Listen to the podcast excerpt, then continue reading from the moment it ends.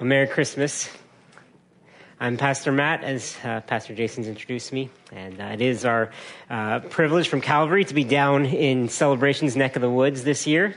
And uh, on the south side, it feels like we maybe crossed over some sort of railroad tracks or something. I don't know. but we uh, love being down here with you guys and celebrating uh, this such a wonderful season to celebrate together the birth of the King's Son. And uh, thank you for reading that story. Beautiful story. Well, for those of you who don't know me, I come from a very large family. Uh, I've got nine siblings of my own, many of them who are even here today. Uh, but while growing up, as you might imagine, this made for some awfully large piles of gifts under our Christmas tree.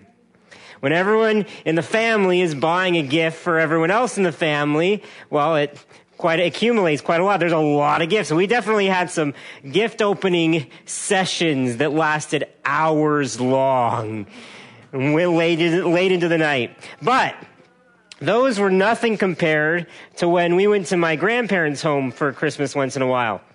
See, my grandma and grandpa had 11 kids of their own including my mother. And so you should have, you can't even imagine the piles of loot that were under their tree. Uh, for me, I mean, you put yourself in my shoes. There have been about 10 aunts or uncles and then double or triple that amount of cousins if everyone got together at once. And so it was just a multiplication effect. We, forget about having presents under a tree. We probably could have made a tree out of the presents. But uh, now some of you may be able to relate to something like that. Maybe you come from a large family and you can imagine this. Many of you might have no idea what kind of a thrill it is to dig through a pile of gifts like that and then to finally find one with your name on it. Right? It is so, it's hard to describe how exciting it is to be, to look at on a gift tag after gift tag after gift tag after gift tag and then to finally see two Matthew from grandma or whoever it may have been from. To know that whatever secret was in this package was meant for you. It's a special feeling. It's exciting. Really, it was exhilarating as a kid. Tonight, many of you, probably most of you, have gifts waiting for you at home. Maybe under a tree, maybe to open tonight, maybe tomorrow morning. And I know that some of them have your name on them. So are you excited? I know all the kids here are like, let's hurry this along. Come on, move along. We got to get home. That's the only thing on their minds right now. but that's okay. I, I, won't, I promise I won't take up too much longer of your time tonight. But uh, before you hurry off, before you go and open the gifts, for meant for you, I want to tell you about another gift. A gift that is also meant for you. It's got your name for it, name on it, but it's not waiting for you under a tree. It's not in Santa's sleigh or some other secret location. It actually can be found in a barn, in a feeding trough for animals. See, it's not under a tree, it's actually in a manger that was made from a tree. And a lot of you know what I'm talking about when I hint at this, but maybe some of you don't. In case you don't, I want to draw your attention tonight to an ancient prophecy that was written nearly 3,000 years ago about 700 years before the first Christmas ever. In the Bible, it's in Isaiah chapter 9. And it seems like if you watch TV shows or movies these days, ancient prophecies seem to be all the rage, right? They're mysterious and exciting. And, well, did you know that not all prophecies are fictional? There's real life prophecies, true prophecies. And try this one on for size. In Isaiah, it says, For to us a child is born. To us a son is given, and the government shall be upon his shoulder, and his name shall be called Wonderful Counselor, Mighty God, Everlasting Father, Prince of Peace. Of the increase of his government and of peace there will be no end. On the throne of David and over his kingdom, to establish it and to uphold it with justice and with righteousness from this time forth and forevermore. The zeal of the Lord of hosts will do this. This is one of actually multiple true prophecies that predicted the future birth of a child, of a baby. But not just any baby a baby that this prophecy says would be called Mighty God and Prince of Peace, Everlasting Father. In other words, this baby would be the greatest baby in history by any stretch of the imagination. I mean, when was the last time you heard of parents who just gave birth to a, a little baby and they looked at them and decided, we're going to call you God? Seriously, when was the last time you heard that? And not because they were crazy, but because the baby was actually God. It's unheard of. But did you notice the very first words of this prophecy? It said that the baby would be born to us.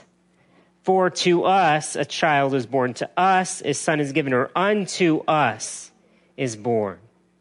This is language like new parents use when they send out a birth announcement. It's a boy or it's a girl. Come on, celebrate with us. A child has been born to us. But who was the baby that Isaiah prophesied born to? Who was the us? Well, Isaiah was speaking to the nation of Israel, whom he was ministering to at the time. And so the baby was to be born to that nation. But notice that Isaiah says this all in present tense. For to us is born. Now, this promise wouldn't actually come true in Isaiah's day.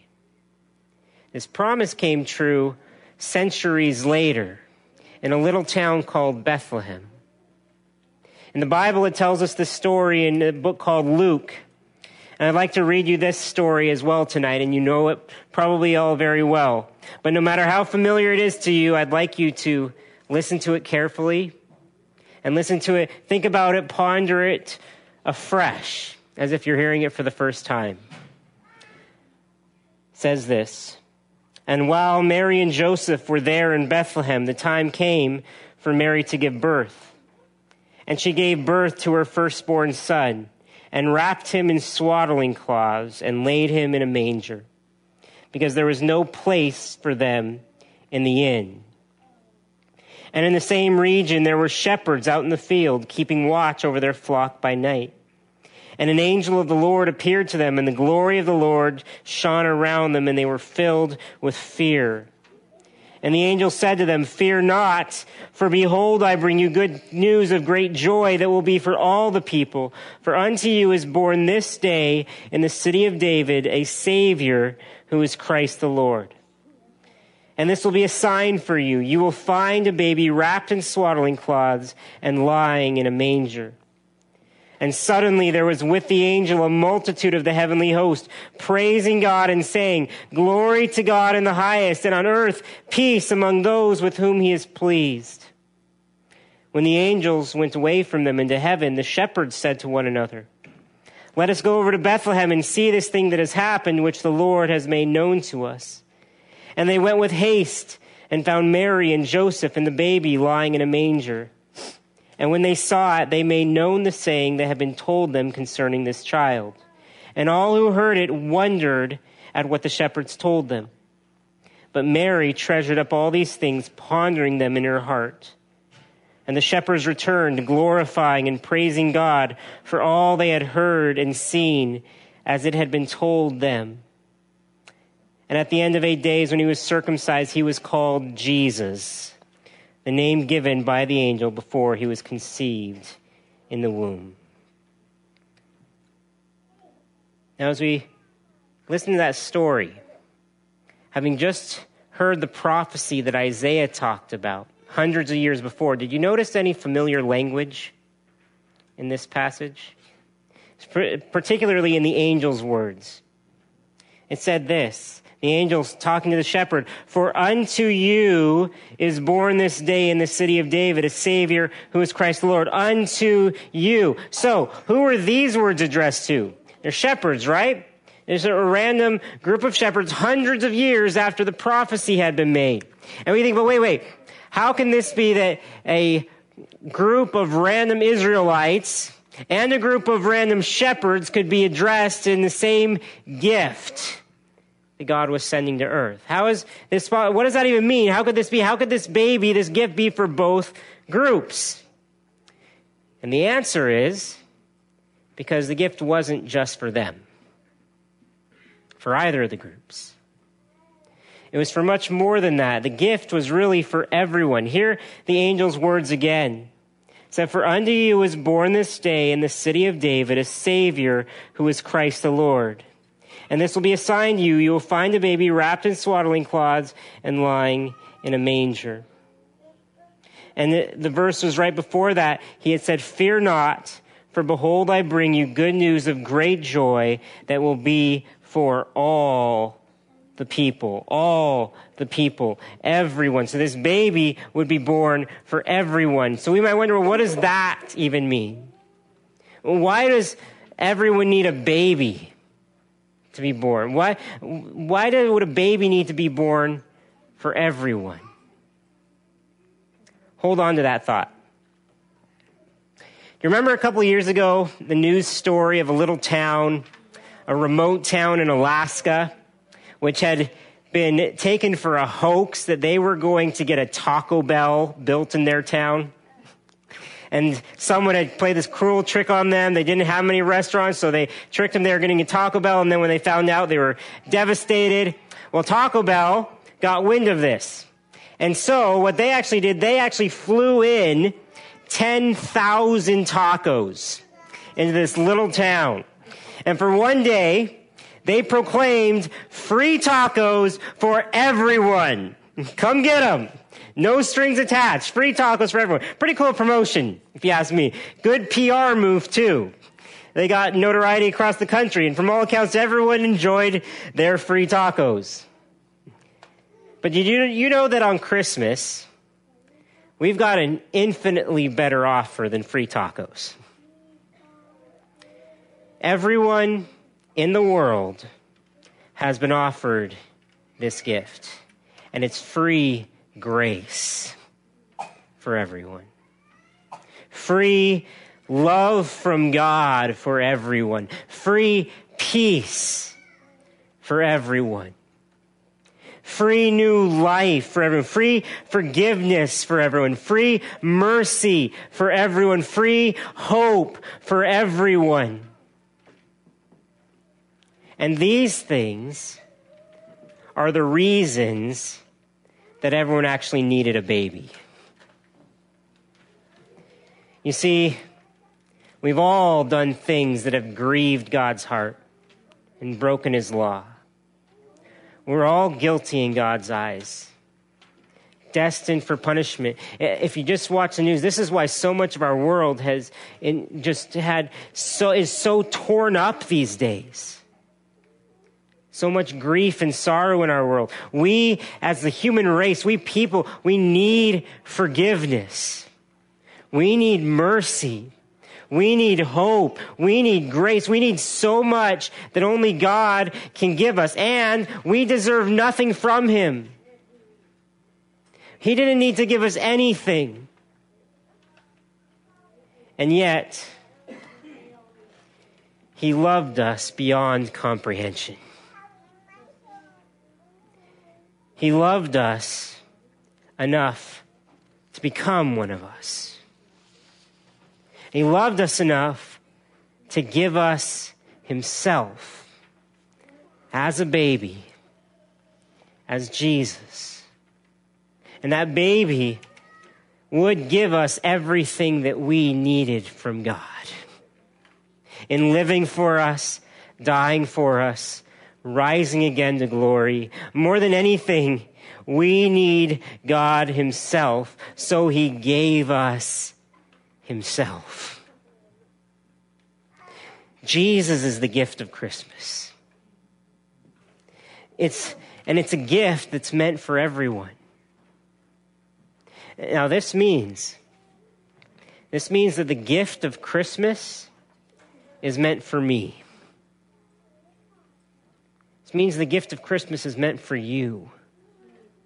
Okay? Christmas happened in the first place for you because God loved you. Okay, so I want you to take the words you've heard from the Bible and personalize them today. Okay, for unto blank and insert your name there. Okay, for unto you is born this day a Savior. For unto Matt, for unto Jason, for unto Michael, for unto Amy, for unto Ella, for unto Samantha, for unto Tom, anyone here, put your name there for unto and think of it.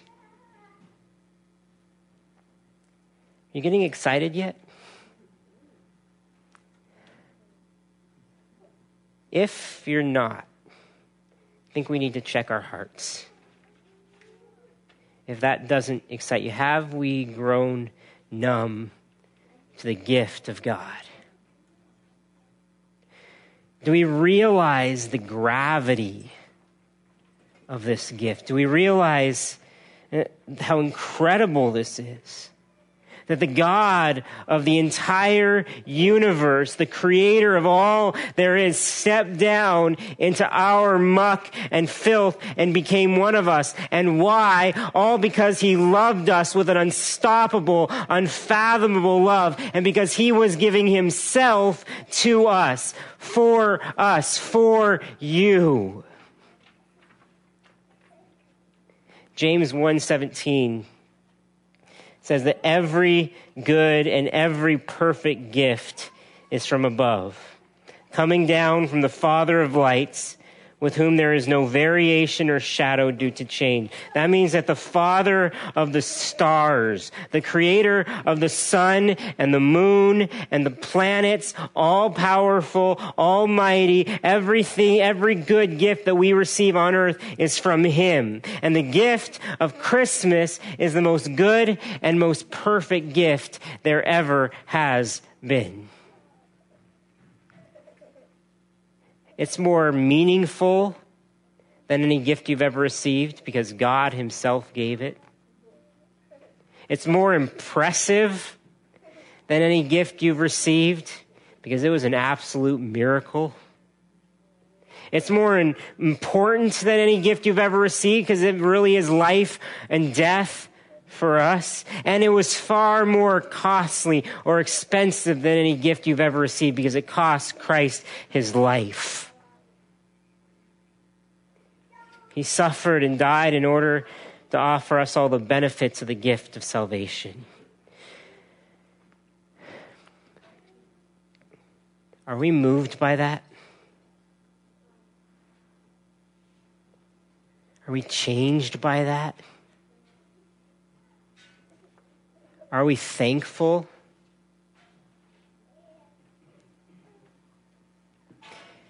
Have you ever opened up this gift before? You know, seen the gift label and taken it in your hands and removed the wrapping. If you haven't, I hope that this Christmas is the time when you do receive this gift and you do open it up, it's waiting for you. It's waiting for you to believe, to receive. And really that's all that is required from us, just to stretch out our hands and to accept the gift. After all, it is a gift. It's not a reward or a paycheck or a Christmas bonus. It's a gift. No matter what else you have planned tonight, I, I, encourage you, do not just dismiss this or, or put it off. Your, your family time can wait. Okay, this is the night your life can change for the better. This is the night your life needs to change because of God's gift for you. I hope you can see, I really do hope you can see with the eyes of faith your name on that label of the gift. Let me ask could you use some peace this Christmas? Could you use some joy? Could you use some true godly love? Could you use someone who cares?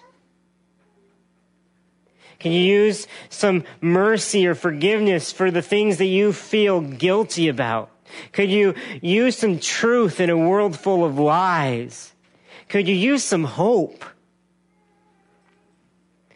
I don't know about you, but I feel I need all of the above. And if you feel like I do, then I'd invite you to come and receive the gift of God Himself tonight. Louis Giglio has said this says, Do you have a little voice telling you that God doesn't care about you? A little baby's cry is telling you that he does. A little baby's cry is telling you that he cares. If you've already received this gift, then I invite you to marvel at it once again. Eh, let yourself be swept away in amazement at the generosity and the mercy of our God. May we rejoice. May we celebrate. May we thank God. May we worship Him tonight for what He did for us. Now, just because Christmas is for us doesn't mean it's about us. The gift of Christmas is labeled and intended for us, but Christmas is not about the gift's recipients. Christmas is about the gift.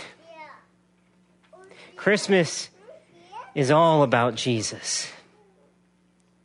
And you're not the only one with your name on the label either. Remember, I bring you good news of a great joy that will be for all people. Christmas is for us and for us to share with others. So I encourage you to also look outside yourself this Christmas. Consider those who don't have as much as you. Consider those who are cold or hungry or destitute or enslaved, even around the world. Consider those who could use love or grace from you this Christmas. If you've already received the gift of Christmas, consider those who haven't yet, who still need Jesus. As Ephesians 5, 1 and 2 says, Therefore be imitators of God as beloved children and walk in love as Christ loved us and gave himself up for us, a fragrant offering and sacrifice to God. It's like we're the lightlings that have seen the light in the manger and we walk away and we're supposed to shine that light now to share it with others. So let's imitate Christ as we go from here. It's an old, old hymn that is still sung in many churches today, a hymn of thanksgiving. It's not often sung at Christmas time, but it's called For the Beauty of the Earth. And after listing all kinds of things that we should be thankful for, one after the other, the beauties of creation, even the beauties of snow, it talks about the passing of time, the, the joys of human love, of, of family and friends, for the church, our, our spiritual families. So many things that are very much prominent in our minds this season, aren't they? And the song concludes by giving thanks for this very appropriately. It says, For thyself, for yourself, best gift divine to our race, so freely given for that great, great love of thine, peace on earth and joy in heaven. Lord of all, to thee we raise this our hymn of grateful praise. Tonight, let's raise our hymns and our carols of praise to the Lord Jesus Christ because he gave us the gift of Christmas, the gift of himself to us, for us, for you. For God so loved the world that he gave his one and only Son, and whosoever believes in him shall not perish, but have everlasting life. Let's pray Heavenly Father, we do. We want to lift up your name tonight. We want to praise you. We